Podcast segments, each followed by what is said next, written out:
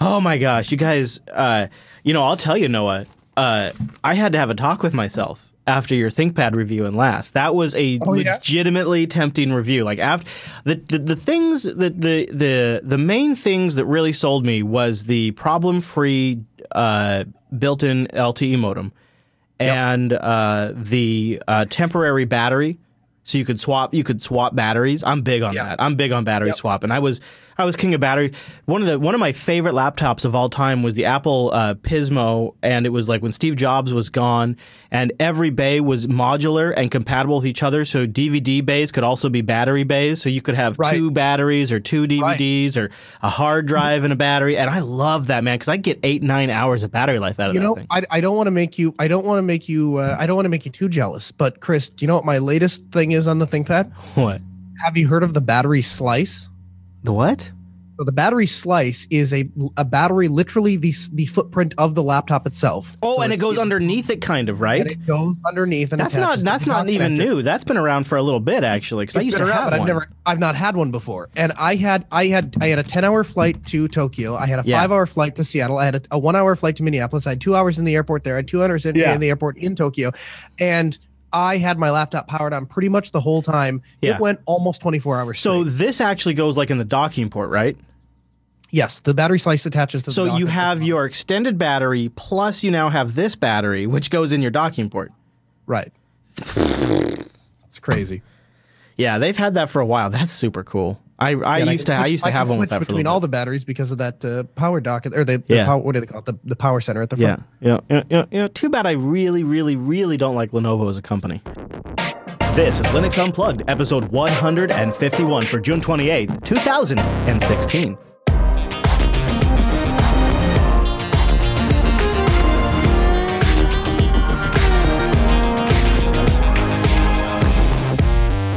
Welcome to Linux Unplugged, your weekly Linux talk show that's ready to go on vacation and is trusting the post production process.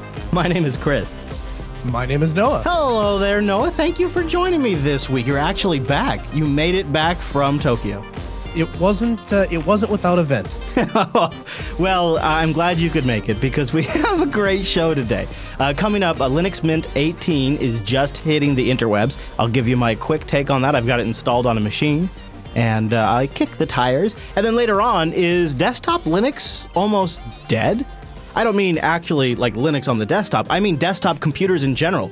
Now with these massive machines that are desktop replacements, devices like the NUC, and of course the penetration of mobile, you gotta wonder, is there really a role for the truck anymore? At least let's zoom out like 10 years and talk about the future of Linux on the desktop, especially in light of some recent new hardware releases. Plus, we've got great updates from the Red Hat Summit, from the Docker group. There could be an, a, new, a new Ubuntu phone in development. What? And much, much more. So, Noah, I am super looking forward to Linux Unplugged 151 because 152 will not contain any Chris. So, this is my last episode before I go on vacation. You'll sit down in the center seat at the helm and command the ship. Uh, and you're, t- I, I couldn't, I can't even believe you're here. I can't even believe you're here because I figured you're coming back from Tokyo. You're a busy guy. You got lots of stuff to cover, a lot of things to catch up Minneapolis on. at 11, 11:59 at night when there's no flights to Grand Forks. So you end up spending a good amount of time in Seattle. It sounds like. I, I ended up spending from eight in the morning until like 6:50 in the Seattle airport, and I, I I was to the point where I thought I was going to inadvertently be doing Linux Unplugged in studio, and then uh, and then I made a last last ditch effort flight and and got back to Minneapolis at midnight, and then rented a car and drove for four and a half hours back to Grand Oh, Forks. Got back- no. I had a client that I had to take care of this morning, and so I was I really I was expecting to be back on Saturday, and that didn't work out. And then I was hoping to get back on Sunday, and that didn't work out. And so ended up being Monday, very very very late. Man, it's always down to the wire, isn't it? Isn't it Yeah. funny how that happens? Uh, you I know, work much best, better that way. It's true. That's true. Uh, I have this, you know, my road trip. I'm coming. I'm going to Montana. I'm going to do some soaking. I'm bringing Dylan with me. It's his first road trip. He's seven years old. You know, it's it's it's summer break between first grade and second grade for him. So this is like a big deal trip. This is like this is like the stakes are high. This is his first impression to road trip. So we're really trying to make sure we just stock it full of fun stuff for him to do. So we're going to stop along the way. We're going to do like the Lewis and Clark caverns. We're going to go to water parks and uh, we basically have activities planned every single day. But I, as of right now, I still don't even have Lady Jupes back in my possession. Jeez, man. I know. I am. That- it is down to the are- wire, Noah. You are. You're cutting it down to the wire. I'm really glad that you've given yourself well that that that it, the circumstances have turned out so that you have so much leeway when something goes wrong. So, it, so here's what I've learned. It's like owning a boat. I think uh, owning an RV is like owning a boat, where every time you kind of take it out on a major voyage, stuff breaks, and uh, that's why you own RVs that have warranties that cover everything. And to their credit, uh, you know, I'm, I I've everything has been covered for totally, absolutely for free. The only problem is the delay as you authorize parts and you wait for that and that kind of thing. So Right. I don't even think this road trip is going to be possible except for uh, we've gotten great customer service by one individual. I'm going to give him a shout out right here to Jeff. He's down at Sunset RV. Now they have a they have a main Fife location where we bought our rig, but at a Buckley is where their maintenance divisions run. And Jeff, like, he's been calling up Thor and verifying, are you authorizing this? Where's this at? Can you put rush shipping on these parts? And then he's gonna drive it up to our campsite as soon as it's ready to go, so that way we can start loading up and, and pack it up so we don't have to do that whole drive my truck down there, jump in the rig and hit the road thing. We can actually pack it up at our at our regular site. So he's going to drive it up there when as soon as they get done working on it. Either that's Thursday night, Friday night, something like that.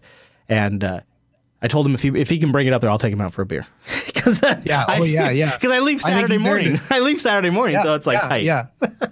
Oh, oh. And then at some point, uh, you'll be hearing a lot more from Noah because uh, he'll be uh, sitting in in the seat right here. So let's jump into some of the stories we have to get into this week. We got a lot of project updates, a lot. And so uh, without going too far without getting to them, I think we should probably bring in our virtual lug. Time appropriate greetings, Mumble Room. Hip hip. Time appropriate. Hello. Heyo. Hello, everybody. Hello. Well, hello. Hi there. You know, uh, I wanted to talk about something right at the top of the show because uh, Mr. Drum, Edrum, or perhaps you might know him as Sean, in the Mumble Room has worked Or on some. Yeah, well, um, no. Uh, he worked on something special uh, for me as a gift for LAS's 10th birthday. And uh, it was a nice, totally set up. We'll talk more about why it's super, super cool. Uh, setup installation of Mattermost for the Jupiter Broadcasting community. Now we've talked about Mattermost in the past. That's that open source alternative to Slack. Oh, so is Rocket Chat. That's another one. And this week, I wanted to highlight an article over at opensource.com because I really ragged on them last week. So I thought it'd only be fair to highlight when they do something pretty cool to actually give them some credit. So I, so I don't know if you had a chance to listen to last week's episode, but I, I kind of called them out for a few things. And uh, this week, though, I thought they had a great post up here by Adam Hyde on open source software needing to sell the user experience. And I think a lot of us that listen to the show or participate in our virtual lug agree that user experience is a super important part of the end result. And he talks about how Mattermost is doing open source the right way, about how they're creating a compelling project, something that definitely competes with Slack, takes advantage of its open source heritage, uses that to build into features, have things like code highlighting and, and snippets that are way better than anything Slack can do, while also providing a great interface. And so it was sort of, I thought, a great opportunity with this article just posted, full link in the show notes if you guys want to read it. Maybe we talk to Sean and, and get his uh, sort of back end take on Ma- uh, Mattermost, what it was like to set it up for something that could potentially be used at large scale, and uh, just sort of his overall thoughts on it. So, Sean, first of all, thanks for the uh, 10th anniversary gift of setting up Mattermost. We had a cool opportunity to use it during our Fedora review. We had a back channel thread going during last, worked out super well. Uh, I kind of just want to hear your thoughts on setting up Mattermost for a production deployment and what you think of it as a software technology. Uh, yeah, it's really. Um, I think it's really. It's really runs really well. Um, during the Fedora review, everyone was on there. The load on the server CPU load was like 0.05, Yeah, it was. It seemed like it was and RAM great. was like 200 megabytes, and it just just purrs like a kitten. Um, setup wise, back when uh, you did the Ro- the Mattermost and Rocket Chat review, uh, is when I started working on this, and I actually created a script for DigitalOcean to put in the user data field, and so you just paste paste that in there, um, set the variables for your configuration, and let it rip. And Nice. It goes through and it takes care of uh, setting up the firewall, setting up your admin user. It generates um, all new salts, all passwords, sets up uh, the, the whole stack. And it um, also does sets up Let's Encrypt. So if you already have your A record, Cool. you can just set that up right during the install.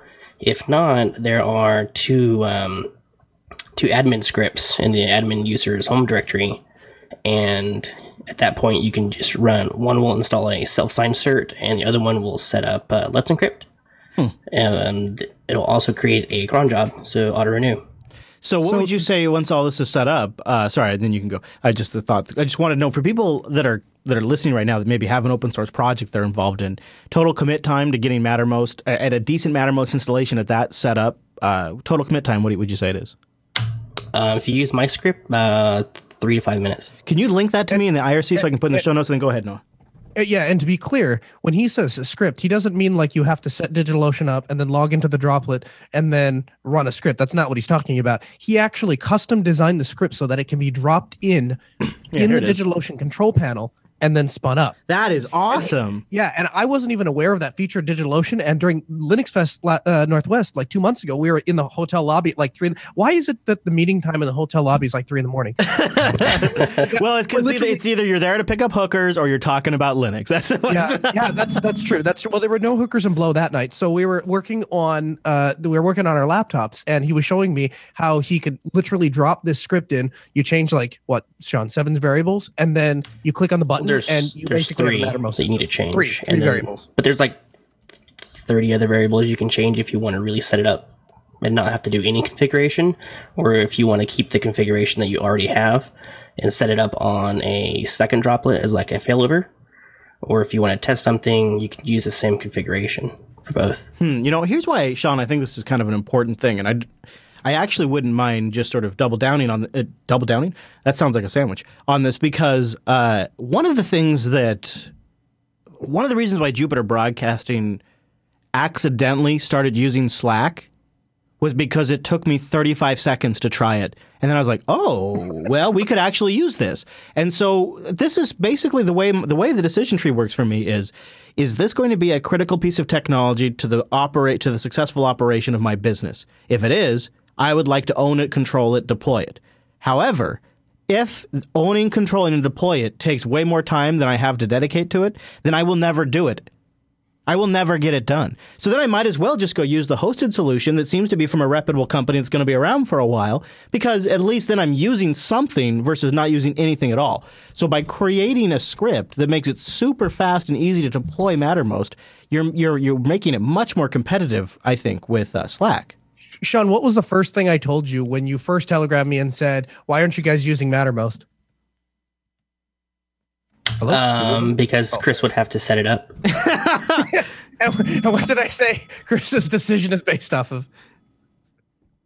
Uh, path of least resistance. Least resistance. Damn it, you make me sound like a bastard, Noah. It's not like no, no, no. I just make you sound like a uh, like a person who has a lot of really important things to do, and so d- delving into uh, to the specifics of setting up a server on a relatively new software platform is not really something you have the time or energy to to, to tackle. Well, but if somebody else did it, you'd be willing to use it. especially when you're not sure how much value it's actually going to return to you. So you know you- you're not really willing to commit a half a day to something if it's maybe something nobody uses. Right. Because who would think that uh, setting up something that's basically IRC would actually be useful? Why not just use IRC? I mean, that's that was my default thinking about it, and that was my my essential um, bias that I had, my old man bias coming in until I uh, actually tried it. So I don't know, uh, uh, Mr. Drum. Anything else you want to touch on on uh, Mattermost before we move on?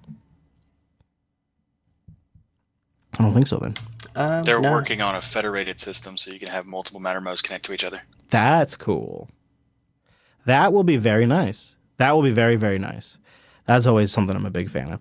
Uh, speaking of fans, I, I there is something going on over at System 76.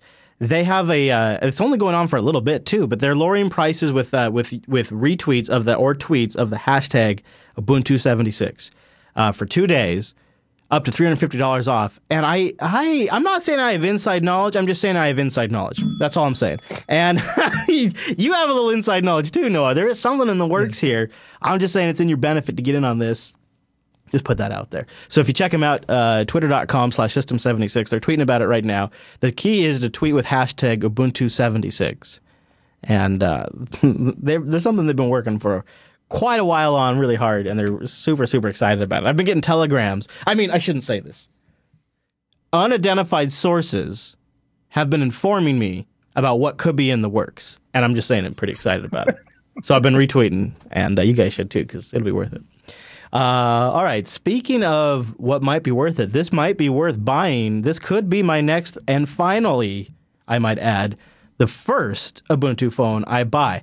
It's called Midori, and no, it's not a GTK web browser based on WebKit that you wish you could use but just doesn't have enough features.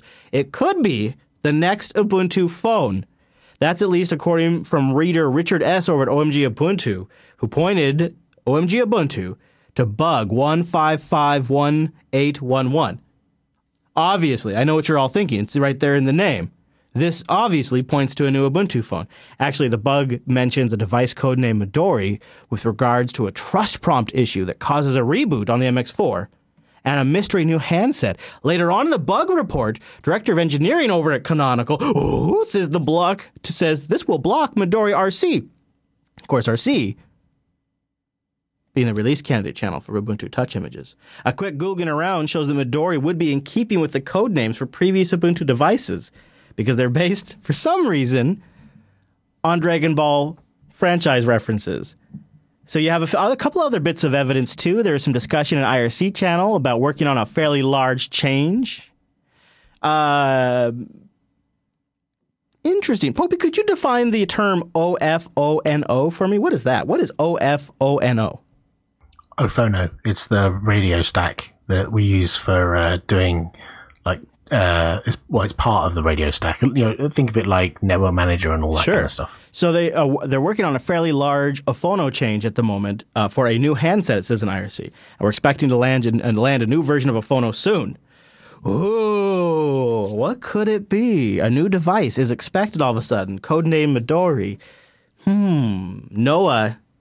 Noah. I think where there is fire and there is smoke, there is an Ubuntu phone. What do you think? I think, I think you might be onto something. Uh, the uh, it, every time I see the Ubuntu phone in person, I am I I tell myself I'm like this is perfect. I want this. Did And you get a little action itself? Did you get a little? Uh, did, yeah. Well, so Michael Hall, that's his exclusive phone, right? So that Yeah. like, and uh, we took him. They so Canonical shipped them a computer for their demo, but they may or may not have forgotten the Euro cord that goes in the back of it. Euro So- dude. Really? Yeah, sorry, power cord, power cord.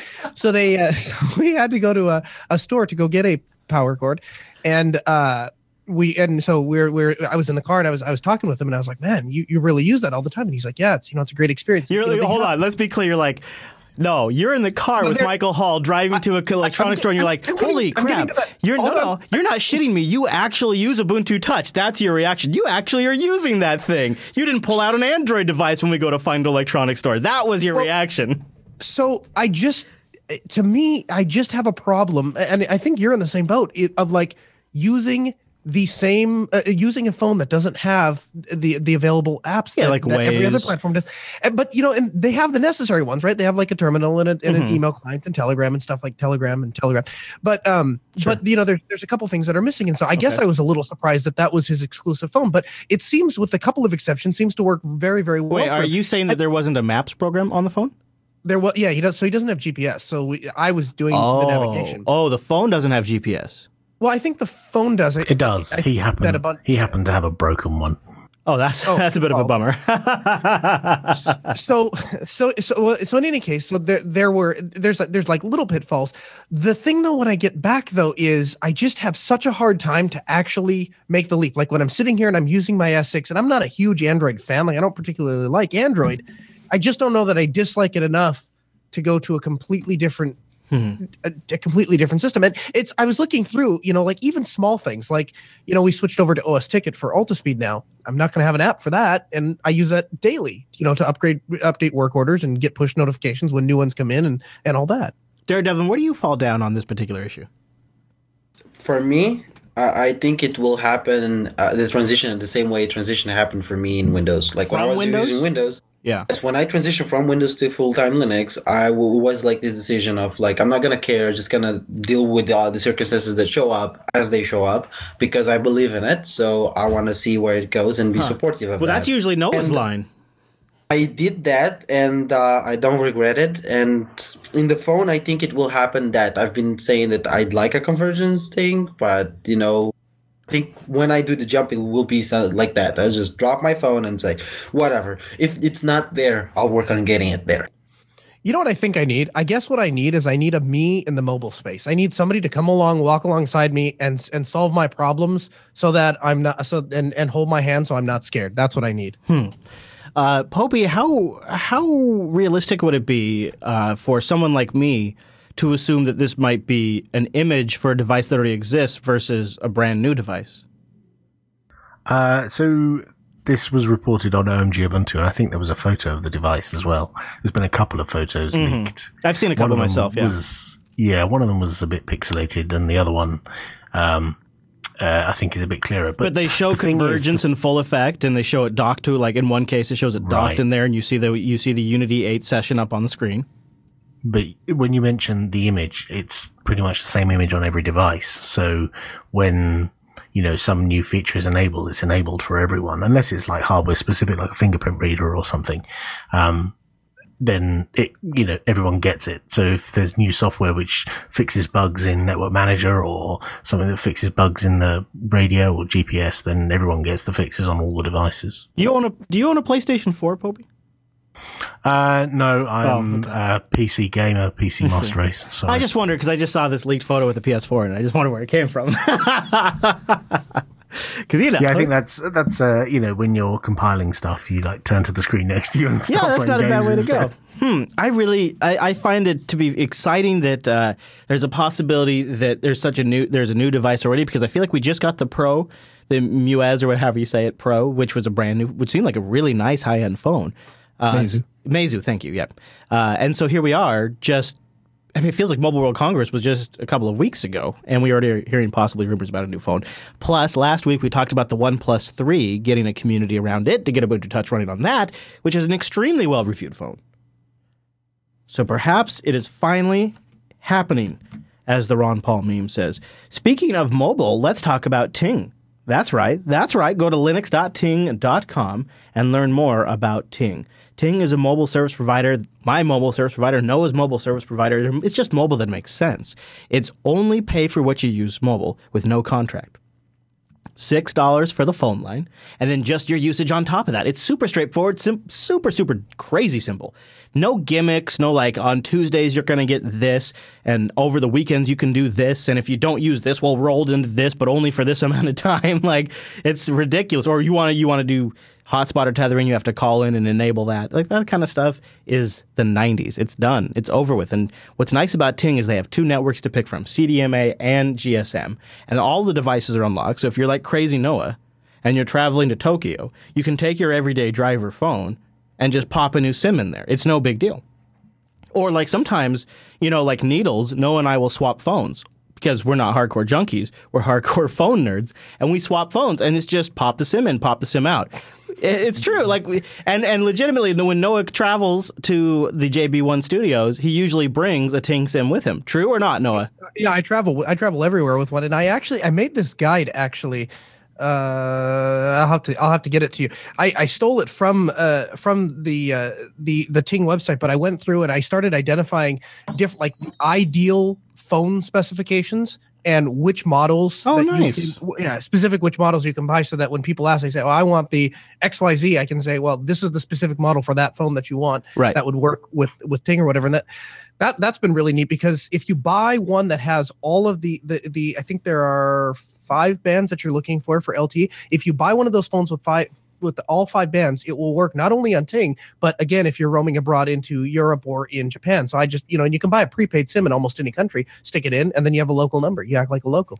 Yeah, and you know, it's getting way more common to have all of the bands just built into the phones, especially the most recent phones. That's just sort of what the chipset brings now. So that's making mm. it easier. But so Ting has a CDMA and GSM network.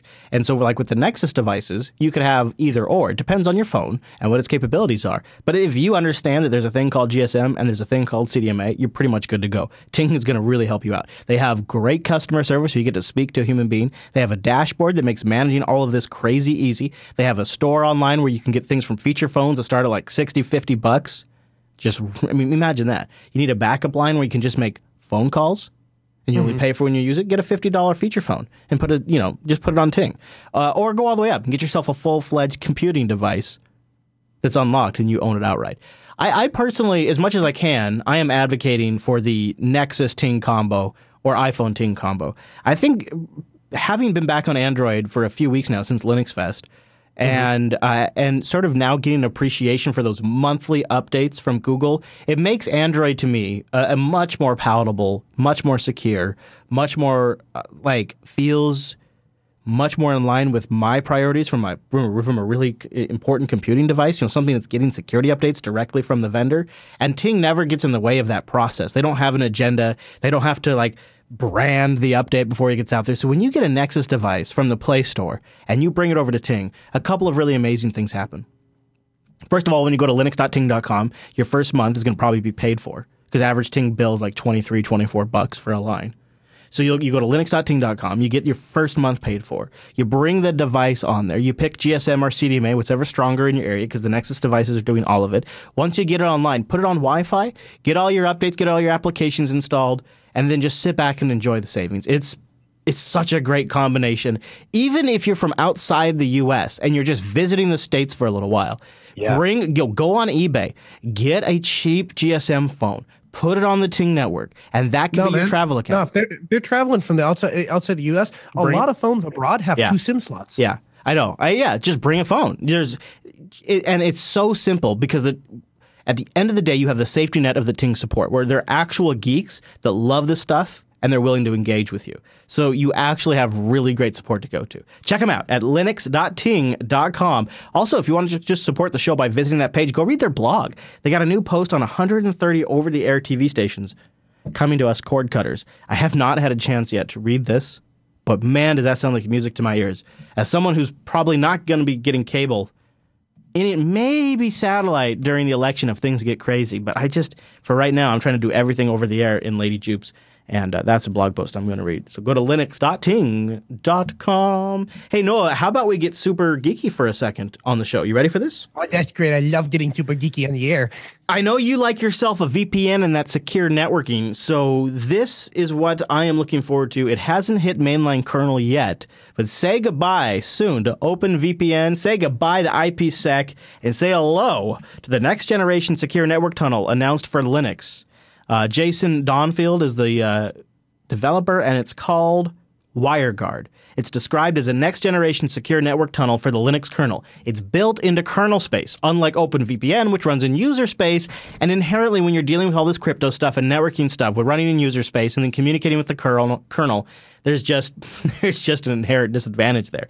Uh, so Donenfeld explained to a briefing to Phoronix uh, last week about WireGuard. He says IPsec is overly complex and impossible to actually use in a secure manner, but it's the fastest thing out there for a VPN and secure tunneling. OpenVPN very popular, but it's super slow, and by virtue of being in user space, it contains a whole buggy SSL X59 uh, X509 stack.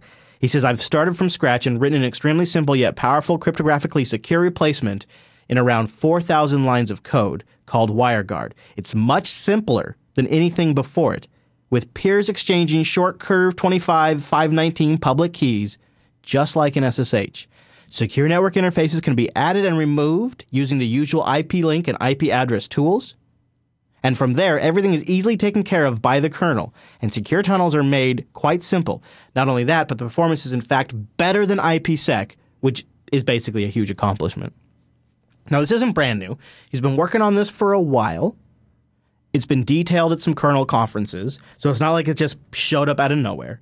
It's using industry standard cryptographic standards, and they have a brand new website at wireguard.io, which they say there it aims to be an easy to configure and deploy uh, as uh, as SSHs, but gives you a VPN connection made simply by exchanging very simple public keys, just like exchanging SSH keys, and all of it's transparently handled by WireGuard. Roaming between IP addresses, just like Mosh, is also supported. There's no need to manage connections, be concerned about state, manage daemons, or worry about what's under the hood. Very basic but powerful interface. This is a whole new way for doing secure networking under Linux. It's not in mainline kernel yet, but man, does this look super promising. Uh, no, I'll start with you. Uh, what are your thoughts about kind of just sort of wiping the slate clean and starting over with VPN technologies under Linux. So anyone who's worked, especially in the commercial side of VPN, knows what a pain it is to get some of this stuff set up correctly. But uh, part of me says that, like the, the last one I did, which is just a couple of months ago, it was literally as simple as I logged because the routers are supporting it now. I logged into the router, I checked a box. I specified the the DHCP lease space that I wanted the VPN clients to log in with. I created credentials and I was done and that is thanks to the fact that that OpenVPN is just like natively supported on like every major you know device now.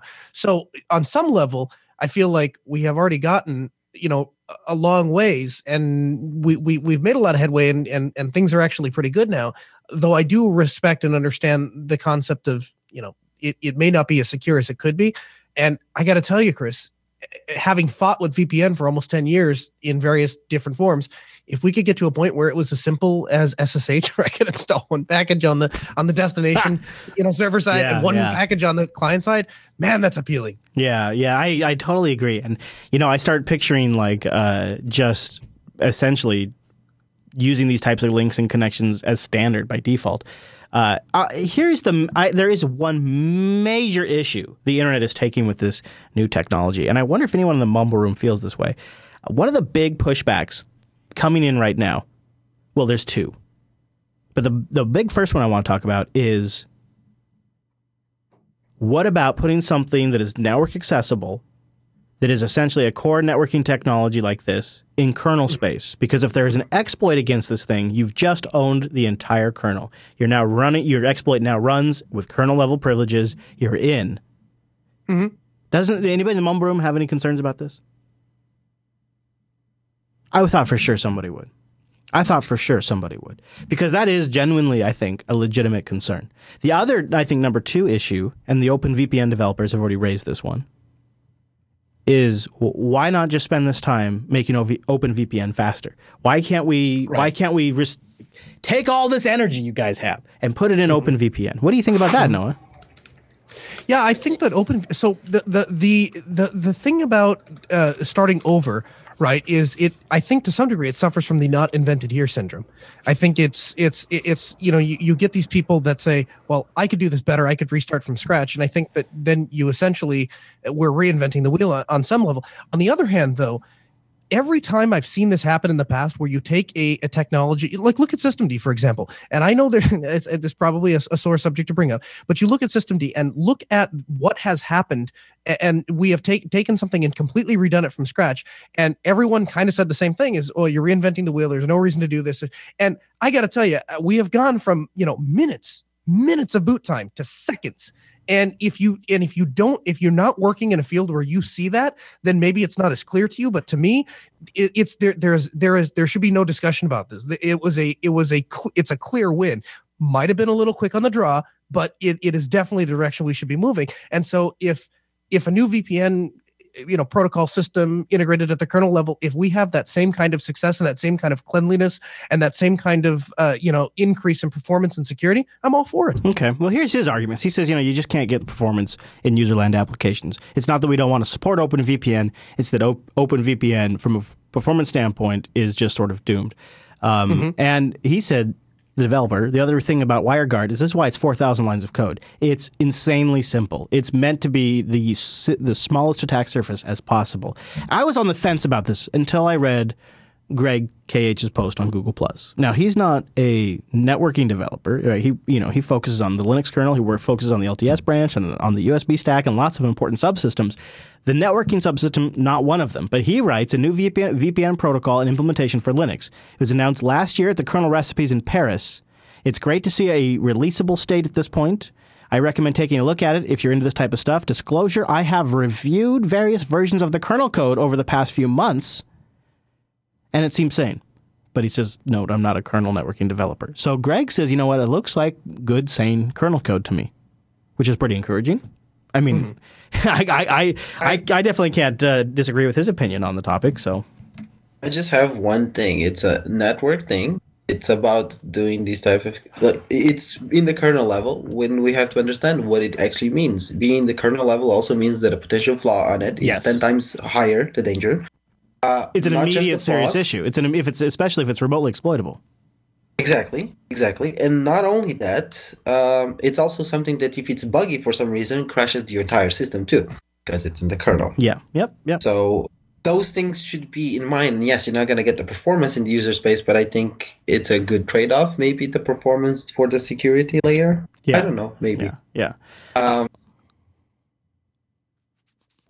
I think I pretty much agree with your assessment. Okay. All right. Well, uh, This is CNN breaking news. we have great news today on the Unplugged program. Finally, after years of waiting, Linux users, our prayers have been answered.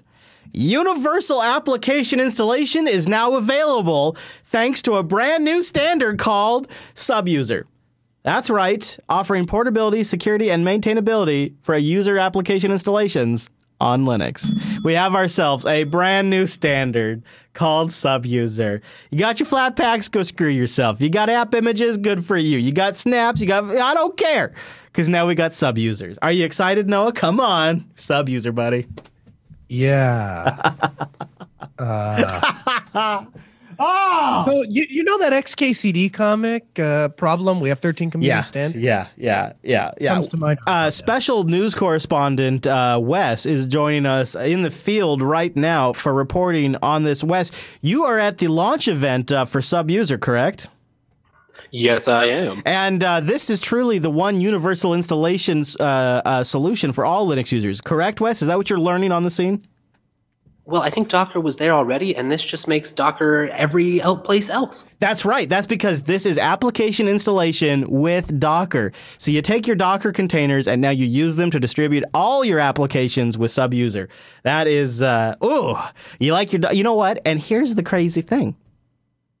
This almost could work because there is just a lot of stink behind Docker containers. There's a Docker container for everything. It's unbelievable. So if you take that and you whittle it down a little bit and you make it as an application delivery platform, you are utilizing the built-in knowledge set of all of these people that have already composed Docker containers, which is a lot. And it could almost by default just be a way people end up distributing applications.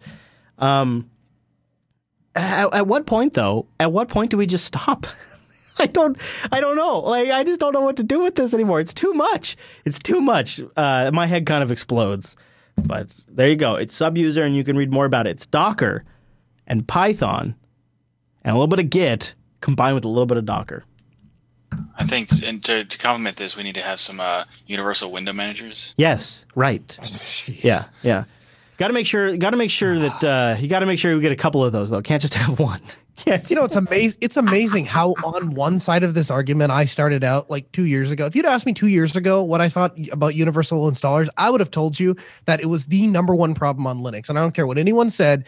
the The number one resistance I think that happens to Linux, the reason that people don't port software to Linux, the number one reason is is there is no universal you know app installer. It's you Yeah. got to figure out which distro to navigate that whole mess. And now, like I'm I've almost gone to the complete other side of it because I'm I just I'm not I, I guess I'm not as convinced today that a universal installer could ever work in the Linux ecosystem. I, I don't know if I don't know if I believe anymore that that that it's that it's a viable solution for for for the very nature of Linux. Oh, girl, you crazy. I just I I almost don't know how, and I I know I get so much crap for this, but I almost don't know how you can't see it. It's such like out of all of I I'd say it's the number one problem with Linux desktop. I agree. I agree, but I don't think it's a solvable problem unless we all agree on one distro to use. I disagree. Well, the whole point of the of, of, of snaps, for example, is to be on multiple distros. So it doesn't matter what distro you use, as long as the top level application layer is not directly uh, intertwined into the distro. But then don't you have a handicapped version of the application? Uh, potentially. No, what do you mean? Well, so for example, if you have if if if the if the if the if the Arch system, for example, works, you know, has is is not capable or works differently than Ubuntu, then isn't the isn't the snap package packaged for the lowest common denominator? No, it, it it would all work the same. It's just that the current the current reason the Arch thing doesn't work as well as the Ubuntu one is because the Ubuntu one has been out for two months and has been developed for four months, and the Arch one has been out for well, about like, four so days. I'll, I'll tell you what I think. Uh, here's what Kernel Linux is talking about. Rotten is he's saying um, the application itself sort of has to assume the lowest common denominator when it comes into libraries. So, for example, when I installed the VLC snap on Fedora 24, I got a version of VLC that had really, really crappy fonts compared to the mm-hmm. rest of the Fedora 24 desktop, which this is one of the areas they they specifically worked on for this release. And so it seemed like that's probably a early an early problem that's going to get worked out. But right now, that VLC snap doesn't take advantage of the better fonts and better font rendering on my host system. That seems like a bit of a downside, don't you think? Well, yeah, it'd be, it'd be kind of annoying, but if if there was no one at all putting effort into like a shared library system for snaps, that would suck. But they're doing that, so I'm okay with it. I think it's it's definitely less annoying than not having the application at all. Yeah, that's true. That's true. And the o- the other thing, and, But they can also uh, income, they could just include the font they want. Yeah, that's true. Yeah, that's true. I wonder about user experience. Like, uh, where app image to me feels like it's kind of the easiest from the like Windows user download and run it. Uh, I wonder how much we'll see that pushed. I think Canonical could do it, but I, it doesn't seem like it's at quite the same level yet. Now we'll probably determine a lot for the desktop user. It's Yeah. not even app image is not even that simple for the users. It's more simple than an exe or a DMG in general because you you have to be able to do permissions. But you, if as a, a user of app image, you have to know that you have to do that. So you you, True. you have to you have to give them information about that you have to you have to set the permissions so that it can execute. You also have to know how to do that in the first place. So there there is still yeah, a, a yeah. stepping stone that you have to go through for app images that doesn't make it the best. Whereas in in certain cases, the the the goal for snaps is to have just an installer that you would go to the you you go to the the Ubuntu software app or whatever they're calling it now, and then you just install it and there you have it and it's a snap and you're done. Wimpy, I know True, you wanted you to try to. to train people to, to go to that app. That's the thing. that is No, actually, you, could- you, could- you, you could go to the website and download the snap and it would work the same way. or or if the website guess. could somehow um, initiate the uh, software centers page, that would be nice too. Like yeah, a, like a like an apt colon Totally. Yep, yeah, yeah. thing. Uh, Wimpy, I think you were about to try to jump in there during the crosstalk, so go ahead.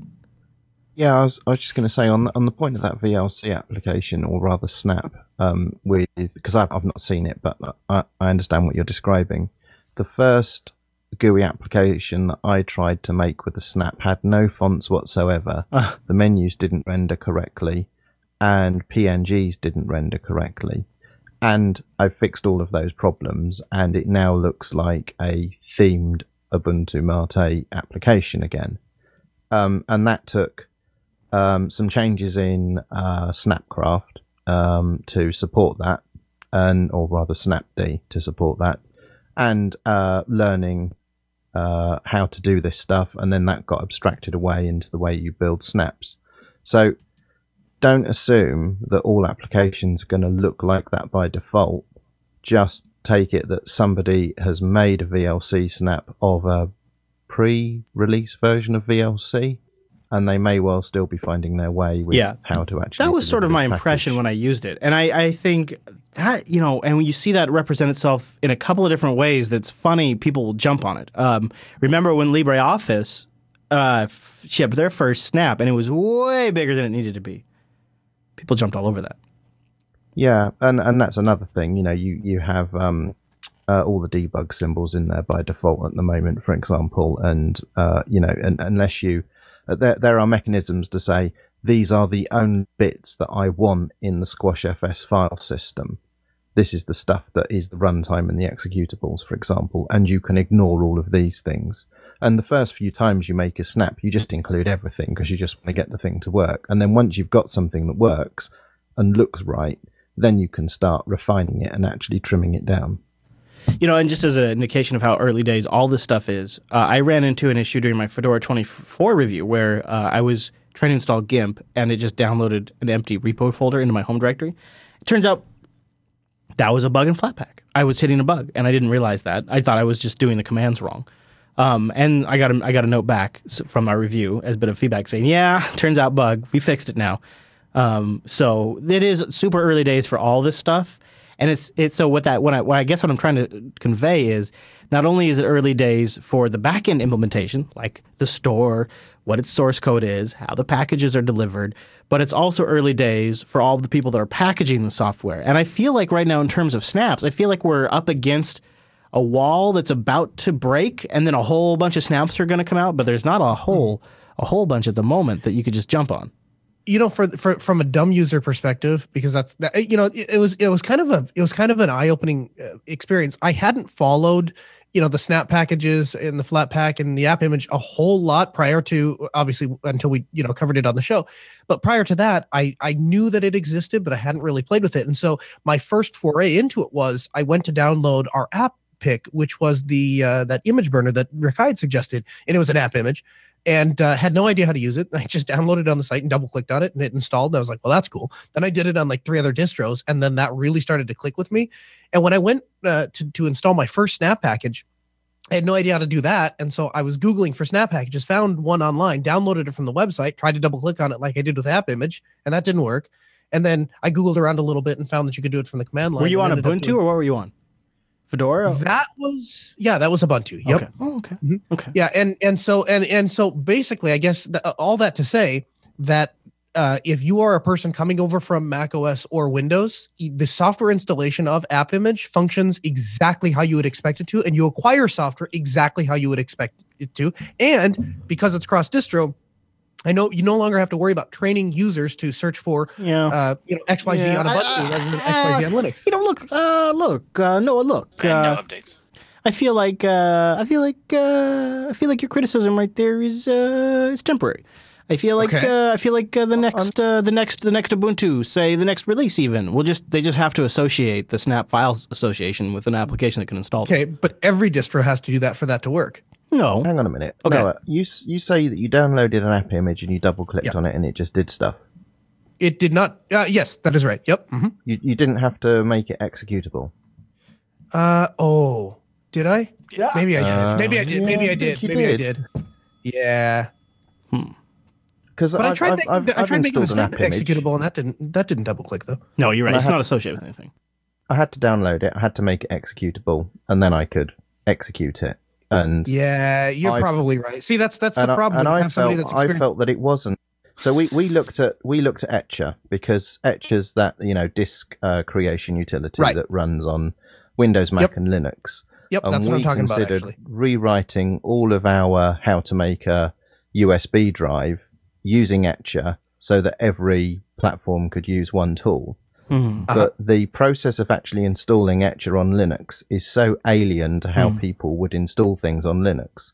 What we're actually going to do is write the instructions for Windows and Mac to use Etcher and then use GNOME disks for Linux because Isn't it's that far isn't more- that now? Can can we just talk about that for a second? Wow. that uh, you know a distribution uh, is in the position where it is easier to write how to get it set up under Mac and Windows than it is under Linux. That right there perfectly defines the problem we are trying to solve. We're not I'm not arguing for the replacement of repositories. I'm not calling for the end of debs and RPMs, but that right there is so uh, such a wonderful illustration of the problem. It's that's amazing. well, but so I guess. So what would be the alternative that we allow by default for applications to, to when you download off the app, uh, Well, to for them to run? No, fast forward, fast forward five years from now, and and let's just say Flatpak snaps or app images have taken off. One of them is is so predominant that you can you can pretty confidently write a how to and say download this app image. And you can almost know with absolute certainty that they've uh, downloaded an app image before and they know how to install it. Or if it's a snap, they know what that's about. And so now imagine what Wimpy's process would be. He'd have the same download page. He'd say, here's the instructions for Windows, here's the instructions for Mac. And if you want to do it under Linux, download this snap and he could link to the most recent snap or he could link to the uBrowse page or whatever it is, uapps page. And, and it would just be double click the snap and follow the instructions when it launches. It would literally be a less instruction set than it is for Windows. I mean, it's a fundamental shift in the friction and it's a fundamental reduction in that friction for users to start with Mate. I mean, do you think I'm wrong, Wimpy, or do you think I'm right? No, you are right. We're we're constantly trying to find ways to make um uh, to lower the barriers to entry, and um for many reasons, snaps and universal package installers solve a number of problems. And the thing is, is that you've talked about um, putting snaps on the vendor or you know author's website so people can download a snap and install it the same way that Windows users do. I feel that's a bit of a retrograde step because I think the central repository where you can uh, search for, find, and install applications from one place is the superior mechanism, but snaps support both paradigms. You can have a snap store or many snap stores, Mm-hmm. depending on you know if you've got an IoT device that, or a NAS, you know, and the NAS vendor wants their own snap store. But uh, companies like Viber, for example, could make snaps and have them download off their website. So both paradigms are supported with snaps, and I think that's um, that's a, a, a particularly useful useful use case. Do you think it's going to be problematic though for users if sometimes you obtain it from a central software center and other Yeah, times I you have do. to go to the I do, and that's why I I, I would prefer to see that people um, embrace the Snap Store paradigm, and we keep what we're used to and what mobile phone users and tablet users are used to, Mhm. which is all of your applications are in a central repository. and frankly what Essentially- Mac OS and Windows are going to, right? Both have an application Yeah, store. they've Well, and playing- iOS and Android. catch up. Yeah, yeah. Uh, So let me. Uh, so how about this? Is would there be a way for for apt for somebody to add if you know if the if the snap is on a website is would there be for somebody else to take it off their website and add it to the store and then it, would the reverse be true would it be possible for somebody like me who really likes to have local copies of things to be able to download those those snap packages and store them on my device Yeah, so Yes. when I build a snap package, for example, I build it locally on my computer and I end up with an architecture specific snap, so a- an AMD 64 snap. And the snap is a Squash FS file system that encompasses the application and all of the shared libraries and assets that that application needs to run. That snap file you can install by t- typing snap install path to snap.snap file. So you hmm. can download a snap and install it. If you wanted to download all of the snaps in the world and stick them on a USB hard drive and carry it around with you and install from those, you could do that. Mean, if you have the Snap YAML file, the Snapcraft YAML file, you can Yeah, build if you've got the YAML file, you can build it yourself. Hmm. Yeah. So, Daredevil, what do you think about it being a centralized repository and that being with Canonical? Because don't you think then that means every single aspect of getting these snaps into the central repository has to be as easy and simple as possible? And I don't think we're there yet. What do you think? what I think is essentially I agree with Wimpy uh, and that I prefer the model to have a repository. And if we want to see the repository still to prevail as the way to install packages, what we have essentially to do is just make the process easier for third parties to come and put their package in. And once we do that, there's no excuse to why they're not deploying through that mechanism and why they are distributing, you know, through their website instead. And perhaps make it easy uh, to make their website put something that you know, like you do in Android. You you do on a website, it detects that it's an application from the Play Store and opens the Play Store. You might want something that is similar to that that goes and opens your software center and installs the app. So the website will not actually have a download, but actually something that opens Yeah. the store and makes you install That's what- through yeah. it. Uh, uh, Rotten, I wanted to give you a chance to jump in and just, I was curious your thoughts about the process right now of getting into that central store. Yeah, it's actually very easy. Like Wimpy was talking about how he builds the snaps locally. You don't have to do that. Um, you can actually just make the YAML file and then send it to, and Launchpad will build it for you through the Snapcraft tool and create all the architectures, snaps that you want, and you just push it to the store. And if you and if you get uh, you if you have a if you are a part of a project and you are like the official person, you get the namespace of the official project. If you're not, you get, for example, Telegram. It's Telegram dash the name of the guy who did it. Then so that way you can there, there- there's there's no one fighting over namespace. So then to get into the store Hmm. is very simple. And as long as your stuff co- runs and when you know it doesn't break anything, it's all good, and you get it in there. And then if you have, let's say you see a bug and you want to fix it, you just do it again through Launchpad, push it to the store, and then the user gets the access to it and gets the update. yeah. It it, it actually is. So it sounds like the biggest inconvenience. easier. Sounds like the biggest inconvenience is you have to have a Launchpad account. Not everybody Uh, likes Yeah, that's about the size of it. that. Yeah, well, for some, for some, that's a deal breaker. um, and don't Good thing it's good the, thing it's free and, and open source. Launchpad is. So. yeah. and the the Ubuntu Snap Store implementation is just a Snap Store implementation. I think others will sprout up. yeah, Yeah, I, I want there only to be only to be one because then if there is more than one, there Mm-hmm. creates more availability issues. But if there was a structure, for example, like Ubuntu's store was like the core base that you could build on top of and have your own snaps. But if you don't have a snap for a particular application, it kind of is like a fallback. Yeah, that or, would be fantastic. or it could end up like repos where you could have multiple. You, you could have your local installation of Snap uh, pointing at multiple repos, just like you can with Flatpak today. Could end. It could be like that too. It, it might not be hard coded to a single story. Maybe you could have. You know, let's say I'm let's say I'm Ubuntu Mate. I could have uh, when, when when my users launch their version of the Software Center, it could be looking at can, all of Canonical's Snap Store and a Ubuntu Mate Snap Store that maybe has uh, the the welcome screen in it and uh, maybe a, a menu launcher and a few other things that you know they've they've created that to ease the process. And maybe it's only four or five things. Just like today, Antergos does Antergos does uh, repo uh, priority, and you have Antergos's repo at the top, and then they have the regular main repos, and they they can pull from all the different sources, just like a lot of like like we see today with a lot of derivatives. Only this would be a Snap version, and be, it just, it might not have support for it today. Snap and Snap and local Snapd and all that might not have support for multiple stores today, but this is an open source project. I mean, in a year, it could it could do ten times what it does today. Right. It, it this- has support for a store, like having your own custom store now. Like, you know, so, and it's only been like two weeks Yeah. since that was even announced. Like, they were doing the different distro stuff.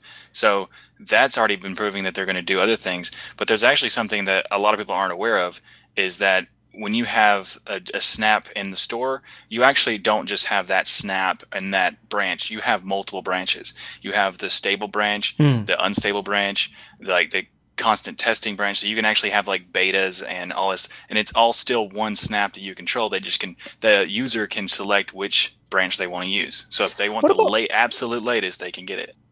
What about licensing issues, like for you know Adobe Reader or uh, you know uh, Adobe Flash or something like that?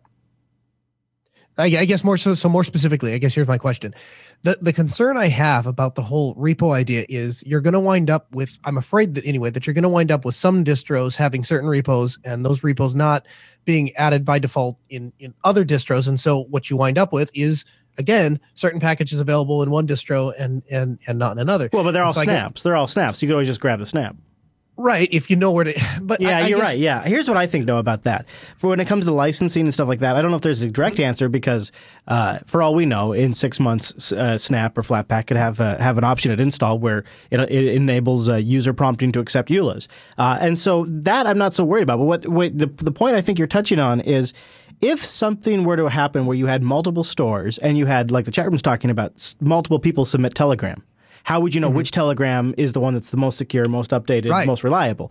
Uh, I think what you would see if that truly existed, and I think you're going to like this answer, is the market would respond by creating a directory like like GNOME files and like the UApp browser that's already created.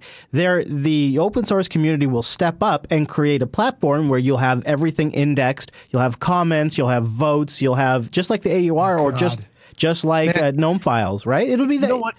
So I don't oh, use the two. AUR as, as much as you do, but you know, I, I I go back to the most effective way for me to research products nowadays is I go to Amazon and, and sort by number of reviews. And if ten thousand people bought something and really liked it, I know that I can trust Right, and buy right. that same product and probably have Right, a good experience. right. If we could bring that to software, eh, geez, man. yeah, exactly, amazing. exactly.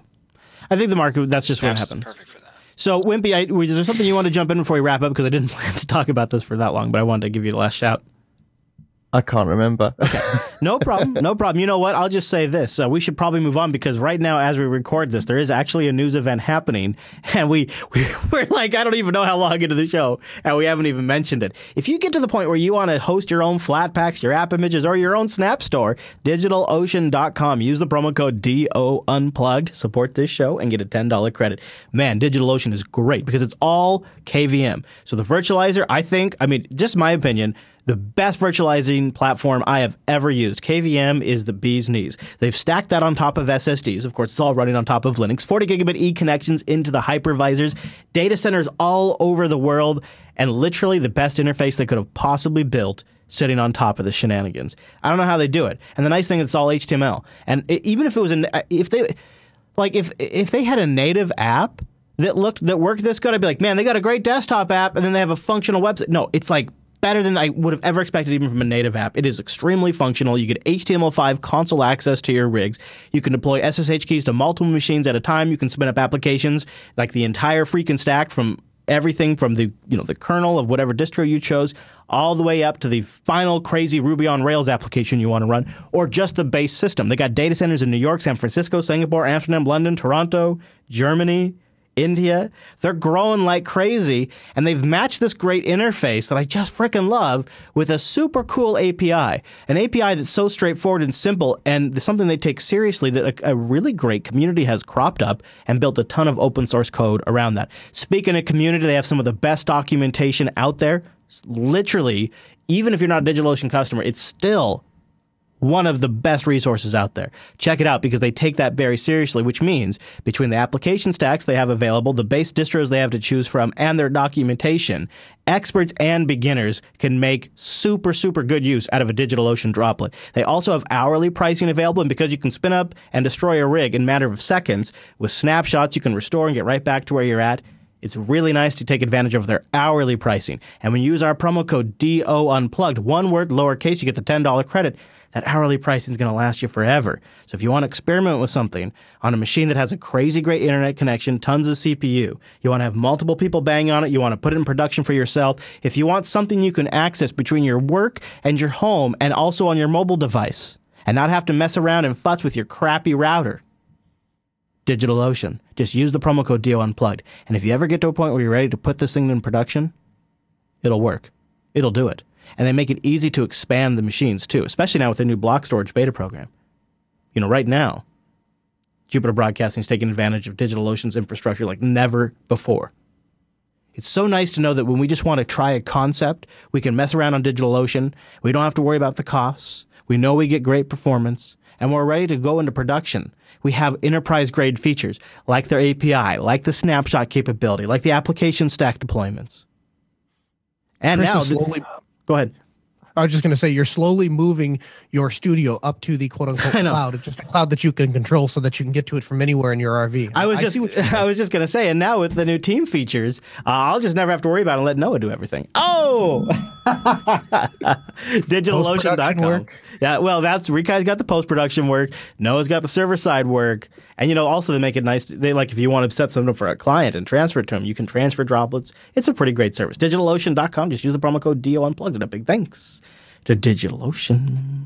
So I was saying there's a news event going on right now. I got a little audio to get you in the mood. For those of you that didn't know, and I, I almost I, I, I I considered making it, but I would have had to mess with the whole uh, road trip plans that I, I have right now, so I couldn't do it. But going on right now is Red Hat Summit, or as the Red Hat folks that I've been talking to call it, Summit.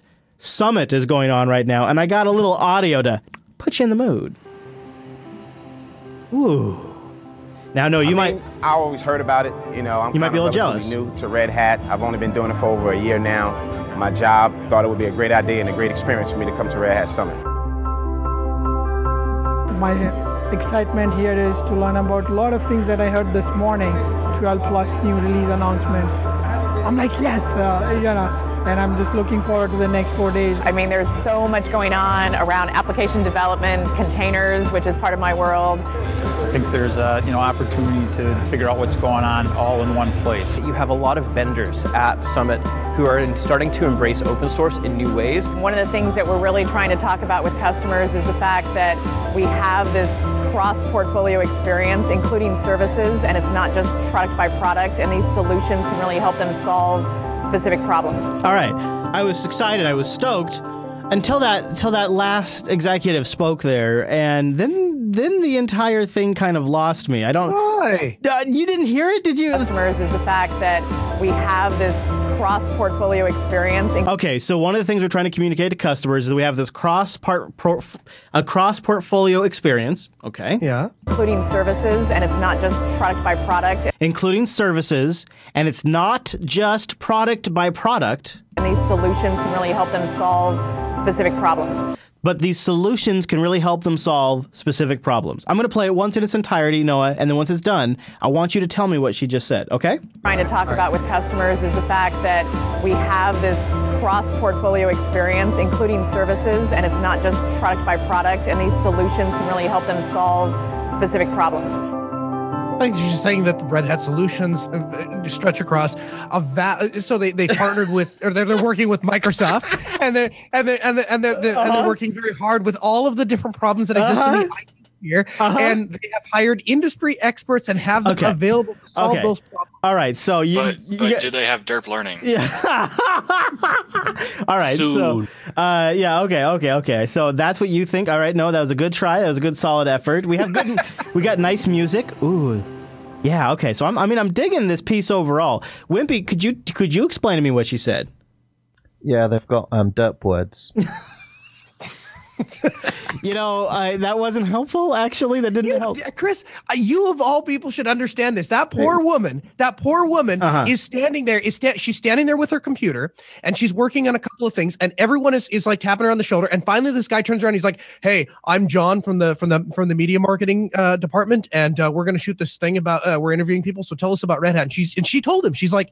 I'm not really good on camera. I don't. You'll be fine. You'll be fine. I don't even really know. To, you, you'll be fine. Here, we're gonna start rolling. Okay, uh, go.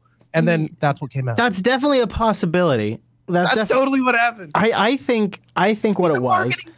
No, here's what I think it was, Noah. And picture it, okay? It's it's two days before the floor opens. You finally just got all the banners up. The executives are arriving for their pictures. Whoa, who's getting aggressive in the mumble room? Daredevil, you were getting aggressive there in the mumble room. Everybody's arrived for their pictures. you haven't actually opened the doors yet, but from a corporate standpoint, you have decided what your core message about this entire event is. So you get your marketing team there with their with their DSLR camera, and you say at Summit, who are starting to embrace open source in new ways. One of the things that we're really trying to talk about with customers is the fact that we have this cross portfolio experience, including services, and it's not just product by product. And these solutions can really help them solve specific problems. What I love about it is she ends with these solutions can help them solve specific problems. What what's so what's so corporately wonderful about it is we can help you solve your specific problem after making the most vague possible generalized statement we could ever come up with.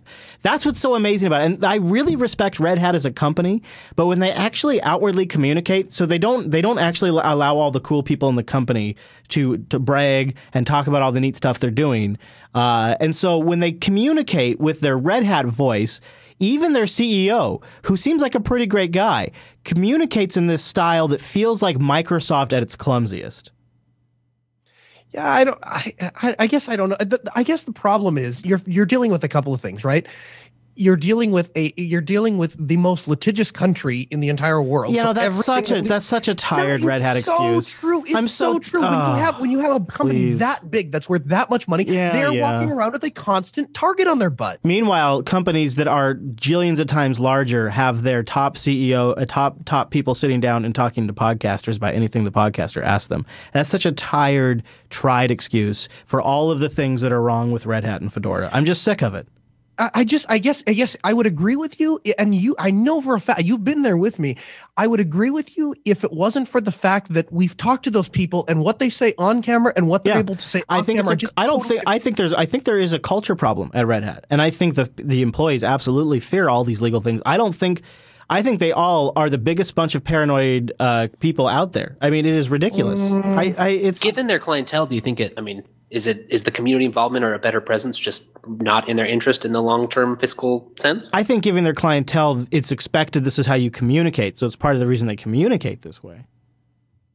Yeah, that's that might be part of it. I, I guess, I guess I just every time I every time that we've had somebody on camera, it seems like they they they follow this the the strict rudimentary procedure, and then you get them off camera, and they're geeks just like you and me, and that that just tells me that they have hired legal people that have specifically told them, hey, these are the things that you don't want. These are these are the approved things that you say because these are the things that we can guarantee. Right, sure. I, and I, I, And I that does think- feel like that does feel like what they say. Why, so- why and- is it that the no other companies like that? No other company we talk to, no other company in the Linux ecosystem has these same concerns. Other people cons- are worried about these particular issues, but nobody is literally petrified. The, the, the employees from Red Hat are terrified of this particular issue. Nobody What's else is the- like that. What's the downside? None of them is.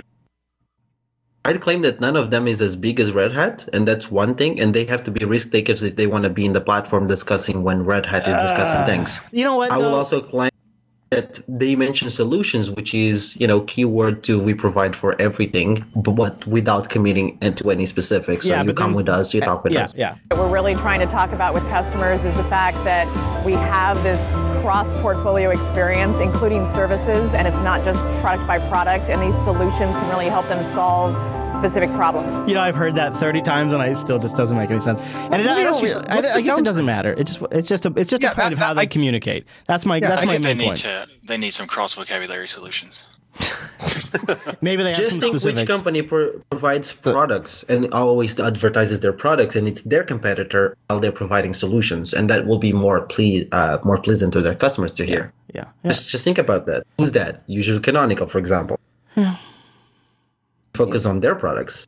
It's their. What's the they have downside, these- Chris, of of saying something like that? Like where where is that? Where is it? Where is it problematic? Uh, it sounds like disingenuous bullshit by people that don't actually even know the very products they're selling, and which makes me have doubt in the people that run the company. But Because there's a clear isn't- isn't that communication doubt, Isn't that doubt alleviated from the from the from from the uh, from the people that do have the expertise? No, because they're not the ones making the decisions. The people But making the think the ones- decisions don't even know the product. Right, and they're not listening to that spiel anyway. They don't care. The deals are made elsewhere, right? But I feel like the entire culture at Red Hat is the is, is the idea that anyone in the company has the ability to offer input, and and there is no top down hierarchy, and that was entire that was the entire purpose of Jim Whitehurst's book was that he thought he was going to go into this company and teach them how to run a company from the top down, and what it taught him was that that's not the way that a company is run. Okay. Not so much. I Not so mean, much. I just that does sound. That's the way pretty much every corporate company, every you know, corporate entity uh, speaks when you, they do any kind of press. Yeah. Like, why? What hurts? What is hurting Red Hat in this case?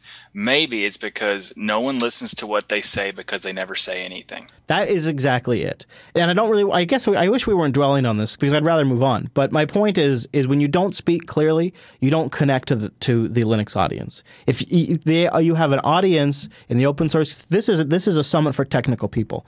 Okay, this is not a marketing event. This isn't CES. This isn't the cons- this isn't something for consumers. This is at uh, the Red Hat Summit for people who are sysadmins and people that make their livings on Red Hat systems. Right. So I think I want to be clear. This is an introduction to why you, as a technical person, should come to the summit that was posted on the Red Hat YouTube channel.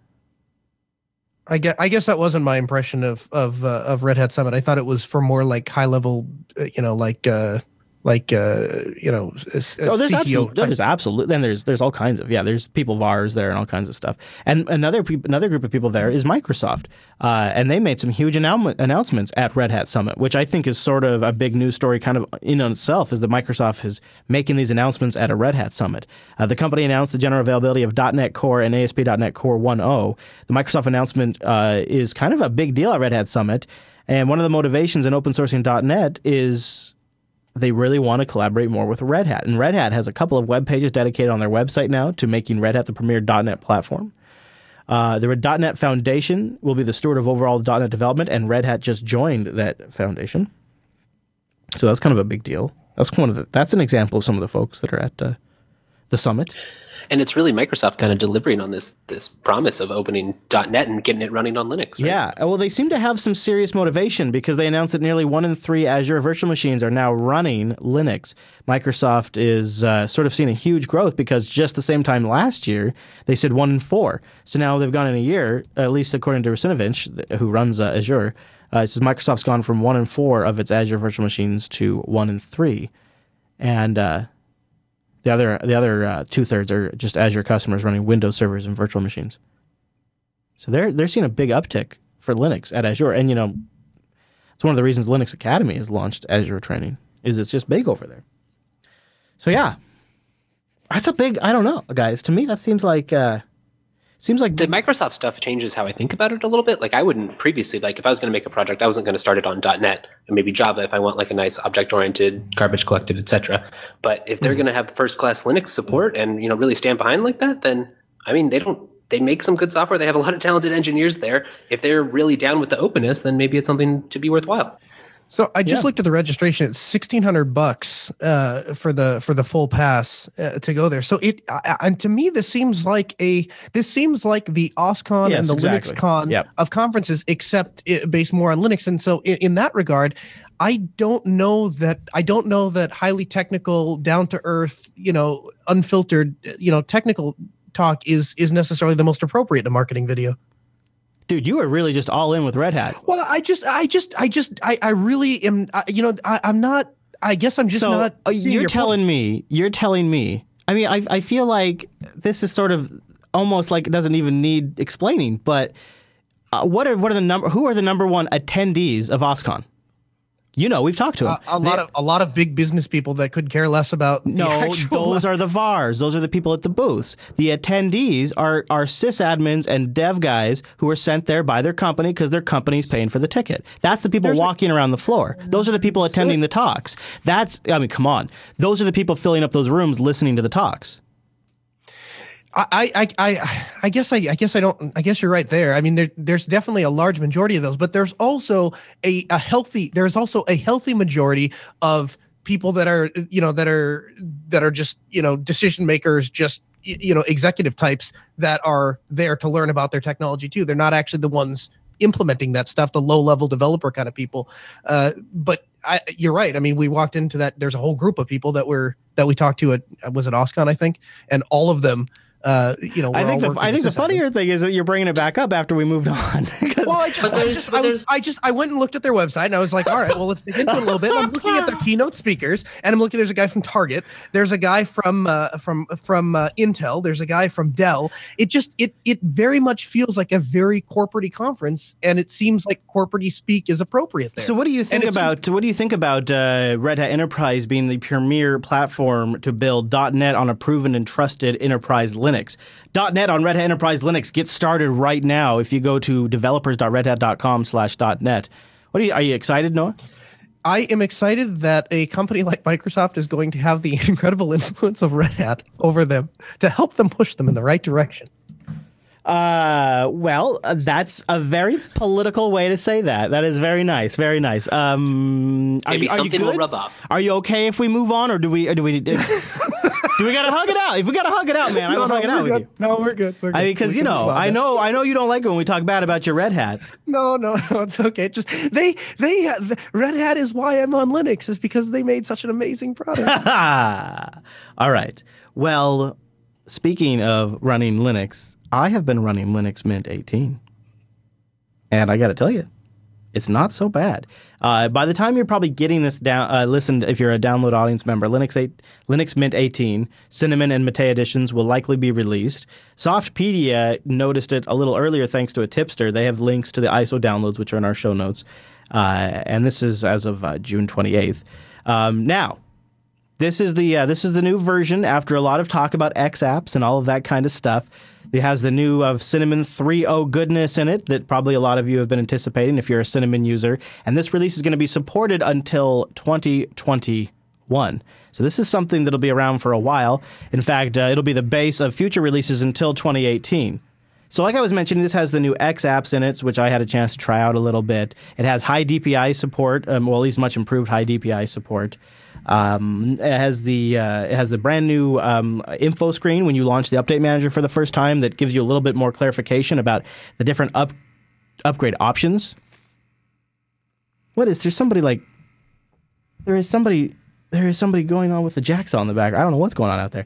Uh, and uh, it's got uh, I, the new theme that is uh, based on Arc and the Moka icon theme, uh, the Mint Y theme, which uh, actually, mm, when you put it in dark mode, looks uh, looks pretty nice. It looks uh, pretty nice. So this is the new uh, Mint 18, sort of at a very high level. I've only been using it for like um three hours, so I only have very very first impressions. I did hit a few bumps, so I want to give you guys a few warnings and things like that. Anybody in the mumble room had a chance to try any of the betas of Mint 18 or been looking at it as the release has been getting closer? I've been doing competitor research, yes. Oh, really? And what what is your uh, reconnaissance uh, showing you? Uh, it's Linux Mint. Same stuff, but newer. So um, that was sort of my impression too, and I was actually kind of hoping you would have more because I didn't have much. That's kind of all I got. Sorry, sorry for stealing your wind. Yeah, you did, and my wind was not much. I had very little wind, uh, which well, is I not think normal right for me. now. I think right now, like what we were talking about, at least when we we're talking about like 17, 17.1, etc. I think we kind of know what Linux Mint is, and where they really shined in the past was on some of that polish and integration. And it's kind of hard to assess that this close after release, right? So maybe in Sure. a week or two, we can see really if, are they excelling at what they're trying to do or not. Yeah, I, I actually think wait a week or two would be good advice because uh, so I decided to put this on the Librem, which is, uh, as you guys are probably well aware, a laptop built to run Linux. No, did you know that? What are you laughing about? It's a laptop built to run Linux. What's the problem? What's undoubtedly about to leave your mouth? So uh, the Linux Mint uh, first pass on the install uh, wouldn't work. Uh, it, it warned me about some UEFI issue, uh, uh, basically that I had another OS on there, and that uh, if some shenanigans were to occur with uh, with uh, biosimulation, that uh, I may not be able to boot into their OSs. To which I said, the entire reason I'm installing Mint is to not boot into those other OSs. So go ahead and uh, nuke and pave. All right, so I figure this problem solved. oh no! What? You didn't switch the hard drive, did you? No. Okay, so we just blew away our OBS. And, oh, okay. Yeah, anyway, yeah, sorry. yeah, Sorry, sorry yeah. And and I realized that, and I realized it doesn't boot. It's just so it doesn't boot at all. So that's good. So that's sweet. And then I did manage to get it to boot, but uh, I don't know why. But my Wi-Fi is not working, and I haven't. And that's kind of so I just ended up using Ethernet uh, USB adapter to play around because I didn't have time to troubleshoot the Wi-Fi at the moment. I did notice the settings control panel is also a little cleaned up, and there's uh there's the you know there the overall uh, the new theme and all that, and the new version of uh, Cinnamon is really nice. It's a Can really you nice desktop. tap to click yet? So I tried to figure that out for you because I thought you might ask me that, and they've removed the mouse and trackpad control panel applet good. from the settings thing. Now you might Good, good, some stuff That's you can still search for. Like so, for example, if you wanted to search for uh, proprietary drivers, you don't you no longer can find like the drivers or software sources entry in the settings. But if you search Good. for it in your Mint menu, it will come up. Ah, that's good. That that makes a lot of sense. I'm glad to hear that. So yeah, it looks like See, I was going to ask if we can enable touch to click. yeah, right. I know, I know. No, not Noah. No, not Noah. I hate tap to click. I, I don't just and I Some don't of mean us want like click I don't during the show, Noah. Quietly Yeah. click. here's here the, the thing is i actually not only i don't just like kind of dislike it i actively like i can't stand it i can't stand i can't even use a computer if it has tap He click gets super grumpy, Wes, and then if it's like one in the morning, he gets like all diva about it. It's bad. It's, it's real bad. We don't And- want that. And you can ask Rikai. My son Dylan was over here at the house last night uh, at the studio, and uh, he was going on a rant about trackpads. And then him and Rikai started labeling me as a trackpad as a trackpad supporter. As a track, I know it got it started getting heated in my own studio over trackpads. So I, you know, and I'm just I'm just a trackpad indifference. That's all. I don't like them, but I don't dislike them that much. And I started I started taking a lot of trackpad heat. So. Noah, you are you are leading a revolution. You know who else is leading a revolution? That'd be Red Hat in their communication. One of the things that we're really trying to talk about with customers is the fact that we have this cross portfolio experience, including Uh-huh. services, Yeah. and it's not just product by product, and Right. these solutions can really help them Yeah. solve specific problems. chris Yeah. chris uh trackpad works under fedora just saying Oh, good. Yeah, yeah. The new libinput, huh? Yeah, that is nice. That I, is can- I can go ahead and disable tap to click it's it's fantastic You know, the first time I used the new Fedora 24, there was like 20 seconds where the mouse felt really weird, and then So- uh, yeah, go ahead. Were you looking for? Are you looking for cross cursor solutions? Yeah, could you have any specifics? Because uh, I I wonder if you don't have it from any specific division, maybe as a service. Uh, all right, so this is yeah. Can you tell this is my last lup for a week? Yeah, I know, right? all right, before we get into uh, these desktop killers that uh, Wimpy and I have been drooling over, and uh, I think uh, Noah, you're perfectly uh, suited as an Oryx Pro owner and as somebody who also has the 13 inch side of this. We're going to talk about. Um, is Linux technically dead on the desktop? Not because of Linux itself, but because, just statistically speaking, in 10 years, five years, is, is the desktop really going to be necessary? We have a couple of new products out in the market that are just unbelievably powerful and they're portable. I, I can't even, as somebody who works in video production, I can't even believe I'm about to ask this question. But realistically, I got to look at, I got to look at the specs, I got to look at the sales stats, and I got to ask the question. So before we go there, let's go somewhere nice. Let's go to this new. Oh, there it is. There's the just on time. There's that weed whacker. Good. this is uh, we're then we've added that weed whacker in post. We sweeten up the Linux Academy spot. We wanted to make sure. You know what else? And then we add a few other things like we brought in Bill Hammer from or Hemmer from uh, Fox News. See, there's Bill. So that's nice. And uh, Megyn Kelly's here too to help us. OMG, OMG, OMG. I don't know why. I don't know why. But we also have a little background music for Linux Academy. That's right. Go over to linuxacademy.com slash unplugged friends and look at that new site. Oh, look at that site. Oh, friends. Look at that thing. They they I tell you what. They ain't stopping over at Linux Academy. They're adding new content all the time. They've expanded their staff to make sure the old stuff stays relevant.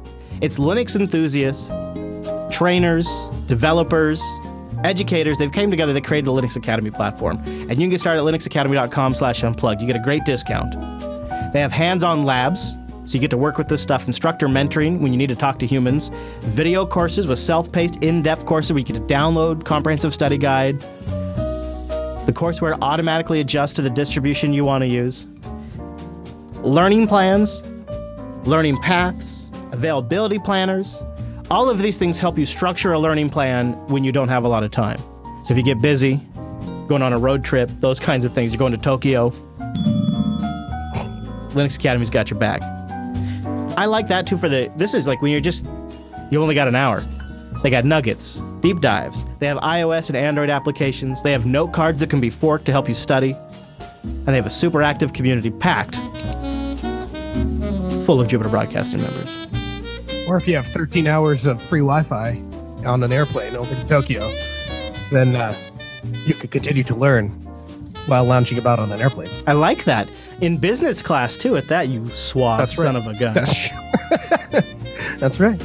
Getting your lo- getting your knowledge on it. linuxacademy.com slash unplug. Go check them out. They're growing like crazy. It's a really great platform committed to expanding Linux. All of the technologies, Linux core technologies, and also the technologies built on top of Linux Academy. Go there now because time, my friends, is running out. linuxacademy.com slash unplugged. And a big thank you to Linux Academy for sponsoring the Unplugged program. And thank you to that Weed Whacker for adding a little bit of extra context to that spot. A little extra buzz. Yeah, you know, a little bit of layers, a little bit of flavor. So uh, there's this guy named Martin Wimpress. Uh, I don't know who he is, but uh, he's got a lot of nerve teasing me like this.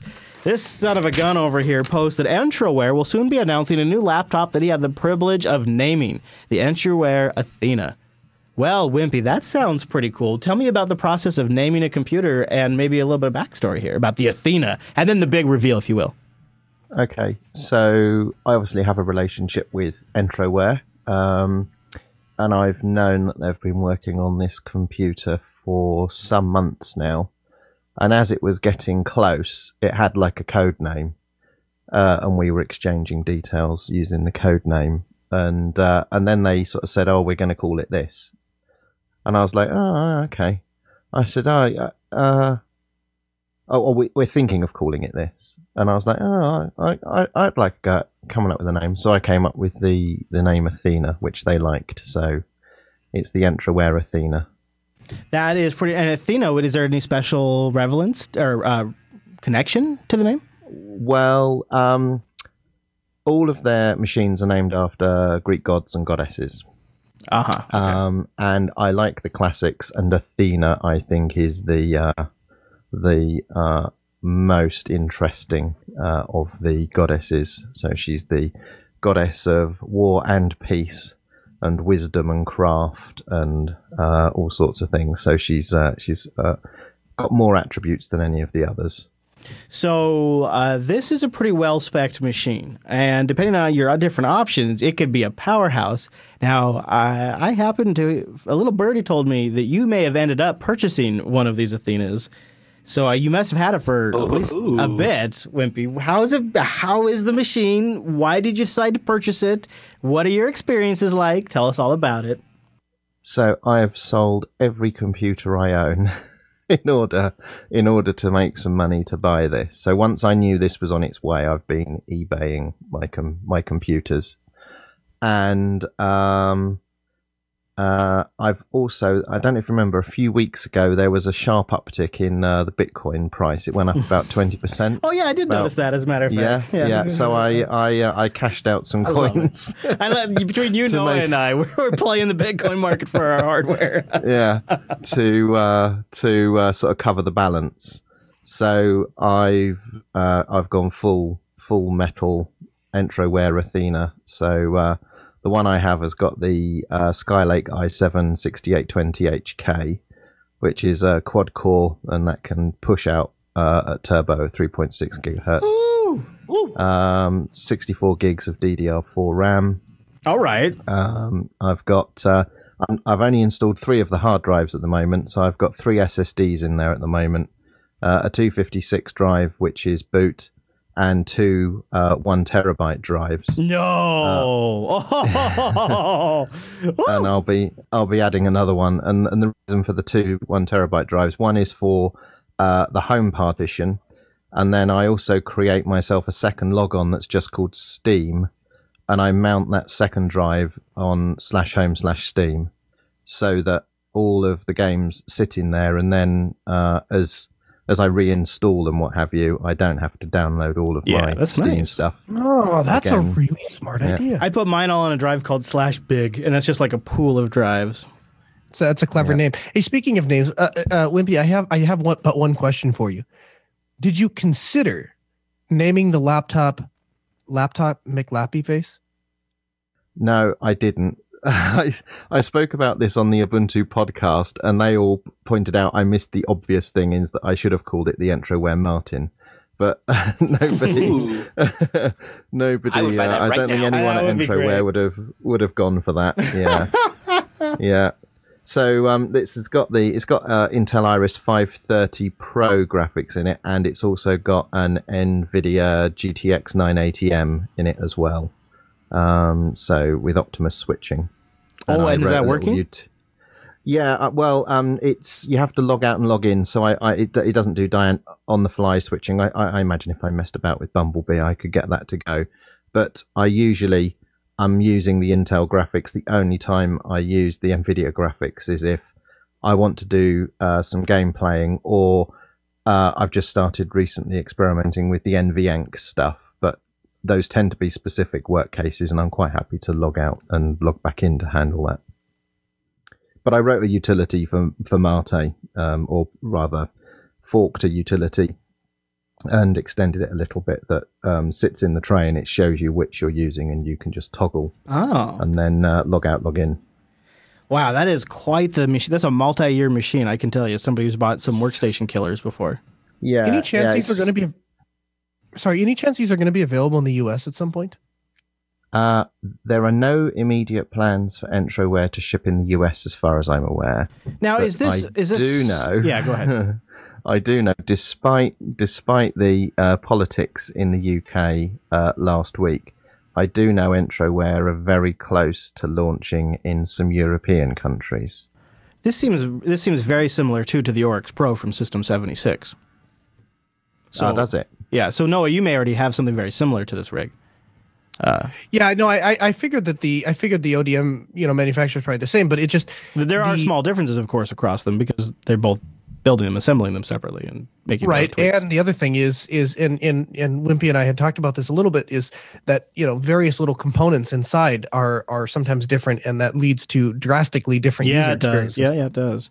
Yeah, and this also you can get with Ubuntu Mate from uh, Entroware, which is kind of nice. Yes, it uh, it arrived pre-installed with Ubuntu Mate That's 1604. awesome. Yeah. Have you In fact, ha- have you experimented with battery life much? Uh, no, no, I, I haven't plugged it into the main since I received it. So um, I've been playing with it on and off during the day. I've probably, well, I don't know how long we've been sat here this evening. So it, it's done several hours, and Oh, yeah. It's about half halfway exhausted at the moment. Well, congratulations. So, you know, now kind of, so this is where I started thinking about this. On the high end, you have these Athenas, Bonobos, Oryx Pros, these real desktop killers. They're they're not super portable, but they can get you a few hours. They can move you, they can move you between your different work spots. And then on the other end, you now have very efficient performance and capabilities from something like the NUC Skull Canyon. So compare and contrast those two machines for me, Wimpy. Do you think uh, when you look at the two spectrums there, is there less and less of a role for you with a traditional desktop tower that you assemble and you put together or you buy pre-built? Is there where's the tower fitting in? Uh, well, the the tower computer that I bought in 2008 is one of the boxes that I've sold in order to make the funds available to buy this computer. So that that computer back in the day in 2008 was a dual quad core Xeon with 32 gigs of RAM, uh, and it had two NVIDIA something or others in it at the time.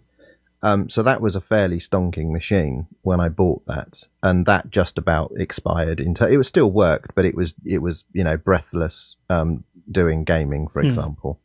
So I've sold that, and it was massive, and it had a 750 watt power supply. Um, and the by comparison, the Skull Canyon NUC um, is about three times faster than that quad core Xeon from 2008 Wow. in terms of CPU performance. And this uh, this uh, box had an Nvidia when I sold it, it had um, an Nvidia 680 in it, and the Skull Canyon NUC with its Iris Pro 540 could outperform it um, on 3D as well, you know, for gaming and what have you. You know, isn't that a, So- isn't that something? So I'm using NUCs. So I bought a NUC back in November, which I'm very happy with, and Yeah. I've still got. And the only reason I got the Skull Canyon NUC is because I'm about to replace my Plex server, and I thought I'd buy a NUC to be the Plex server, and I'd plug external drives into it over USB 3 Okay. because I'm trying to find smaller form factor, lower power um, solutions. And then I thought, huh, well, I've got this NUC and it's really beefy. And then I saw the Skull Canyon was coming along. So what I've done is I've bought the Skull Canyon to become my new desktop workstation. And my old NUC, which is only six months old, is going to become the Plex server. Oh, nice. Um, but the reason I like the NUCs is they're so small. Um, I've now mounted my Skull Canyon Nuc onto the back of my monitor, so everything's now behind the screen. And because I, I've got hubs and stuff built into the screen, you know, it, it's just tidy. You know, I, I had this massive, sort of forty kilo Mm-hmm. uh, Dell Precision workstation. yeah. and it just feels uh, like it's got bricks in it. yeah, and and now it's this tiny little device, and uh, it's it's great. Uh, so I really like the NUCs. They're great workstations, and I've the one laptop I've kept is my Apollo. So I still have my Apollo, Mm. and that's my lightweight. I'm going out. Uh, so uh, those are people that know me, that that sort of see me i- in real life. Uh, I have a habit of going to do coding in the pub.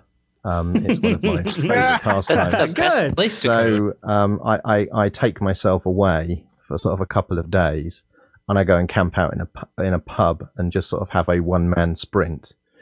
Um, and that that Apollo is the computer that comes with me, and it's great for a one day. You know, you can go anywhere. You know the battery's going to last. You can get stuff done. It's lightweight. It's easy to carry.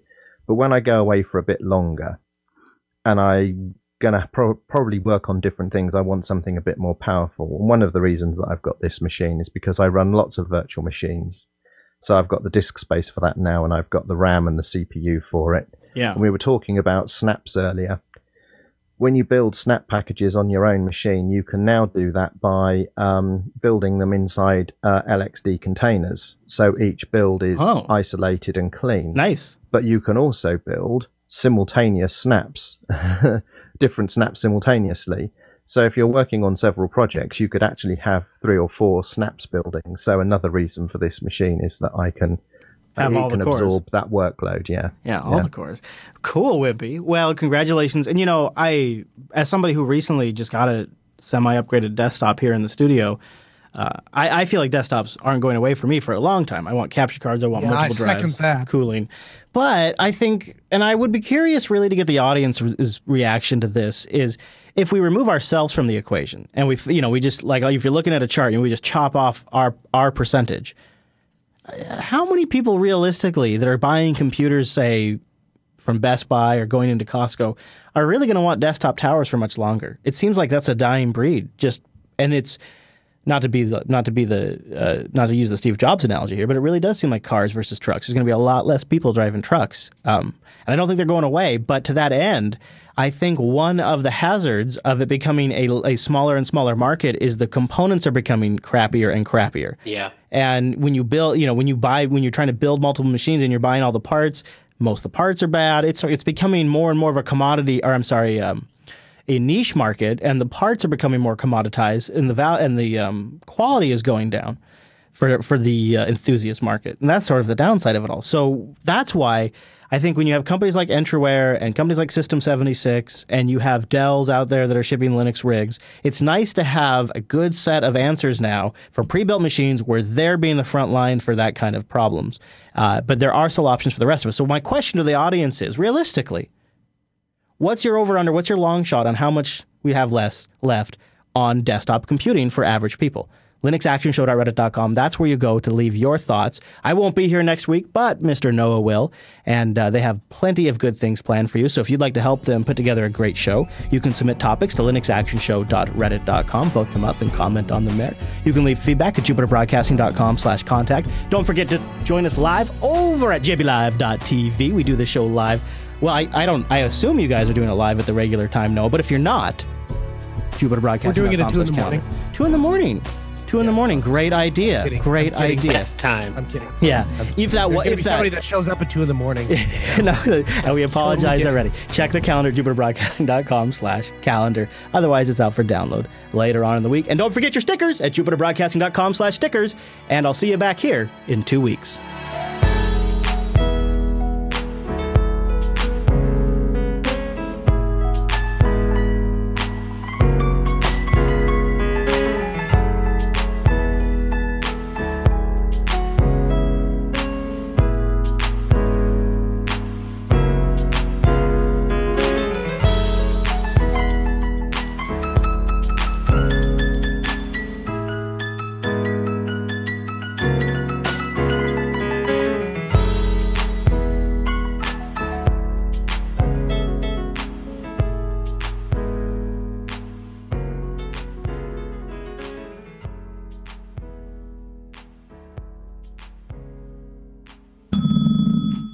We go. There we go. There we go. Is that a show?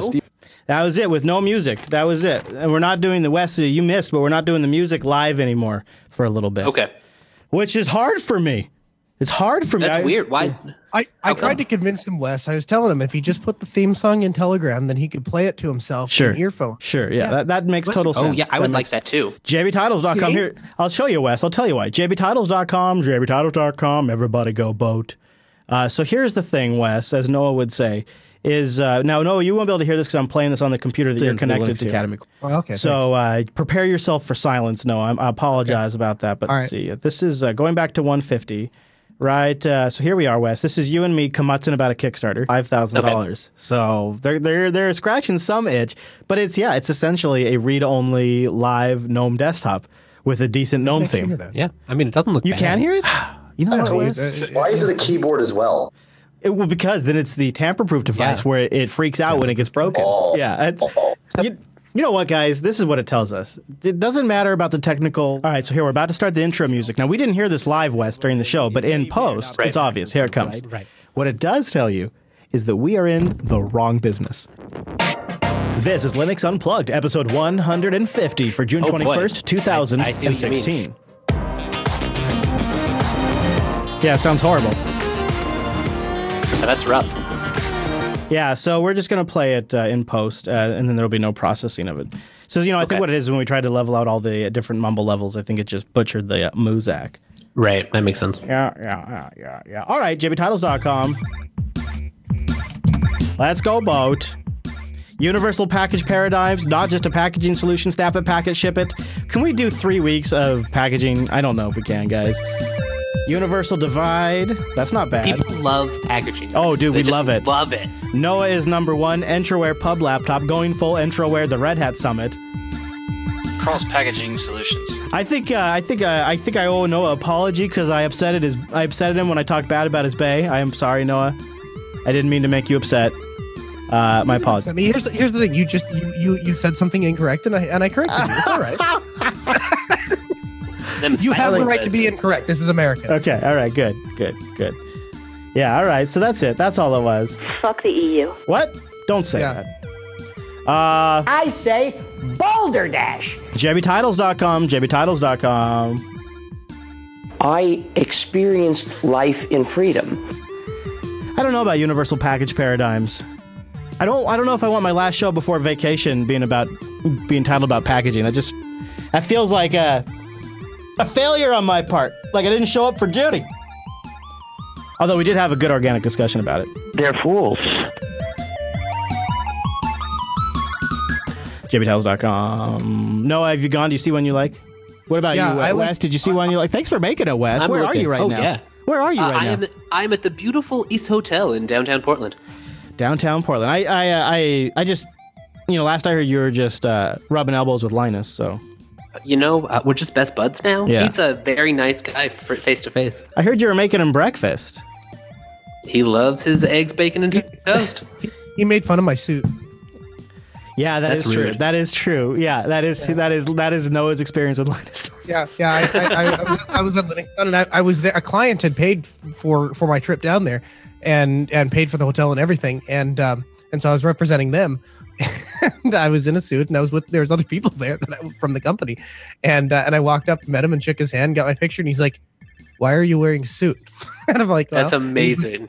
Yeah, he's like, you shouldn't wear a suit. This is this is you're the only person here wearing a suit. That's that's very strange. I don't know why you'd wear a suit here. And I'm like, I'm not because other people from the company were wearing suits. So he questioned your Linux like credentials right Basically, there. That's he's like, that "Are you not?" He's like, "Are you not a my geek?" nerdism. Yeah, exactly. That's rough, man. That's rough. I, I got a chip on my. You could shoulder. never make a kernel. Yeah. yeah. Yeah. Which I mean is true. I couldn't either, but like whatever.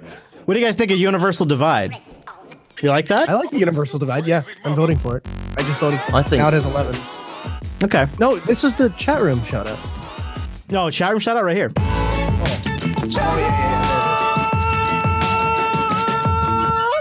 There you go. That's chat room shout out. Okay. Yeah, that's way different, Noah. Hey, is, is chat room shout out in the Dropbox? Uh, well, the soundboard, no. Yes. Well, probably everything's in the Dropbox at some place. I mean, the soundboard's right here on the machine. But yeah, I don't know about. I'm sure it's in there. Okay. Yeah, you're welcome, X Metal. You're welcome. That was a literal shout out. Yes, I do it for you guys because you guys are voting over at jbtitles.com. So Universal Divide looks like it's our winner. Yep. Sounds good. Okay, guys. Well, thank you for being here. I appreciate it very much. Uh, Chris, I'm gonna miss you a whole week or several without seeing you. Oh. Oh, Wimpy, wait, you had Entroware news that I missed? What was that? Oh well, they were listening live, uh, and they were just saying that the European shipping stuff is is about to launch any day now. So uh, if, Oh. if if you're from Europe and you can hear this, coming soon, coming soon, including keyboard options. Hey, very nice. All right, well, I'm everybody, really pleased for them. everybody treat Noah nice. He may or may not be in Yeah, studio I next think, week for that. I think we should switch the Mumble Yeah. server two or three times. Maybe Yeah. uh, No, change, no, I- change the no, I- website. That'd be good. Address. Actually, change that's the all. email All of addresses. that's I heard actually TeamSpeak is pretty good. all of that's actually happening between now and the next show. So Wait, we're Stop not publishing to changing- YouTube. Yeah, really? Use the Mumble Vimeo. server's changed. We got to shut down the old Mumble server, and the website's moving this weekend. So you're welcome, Noah.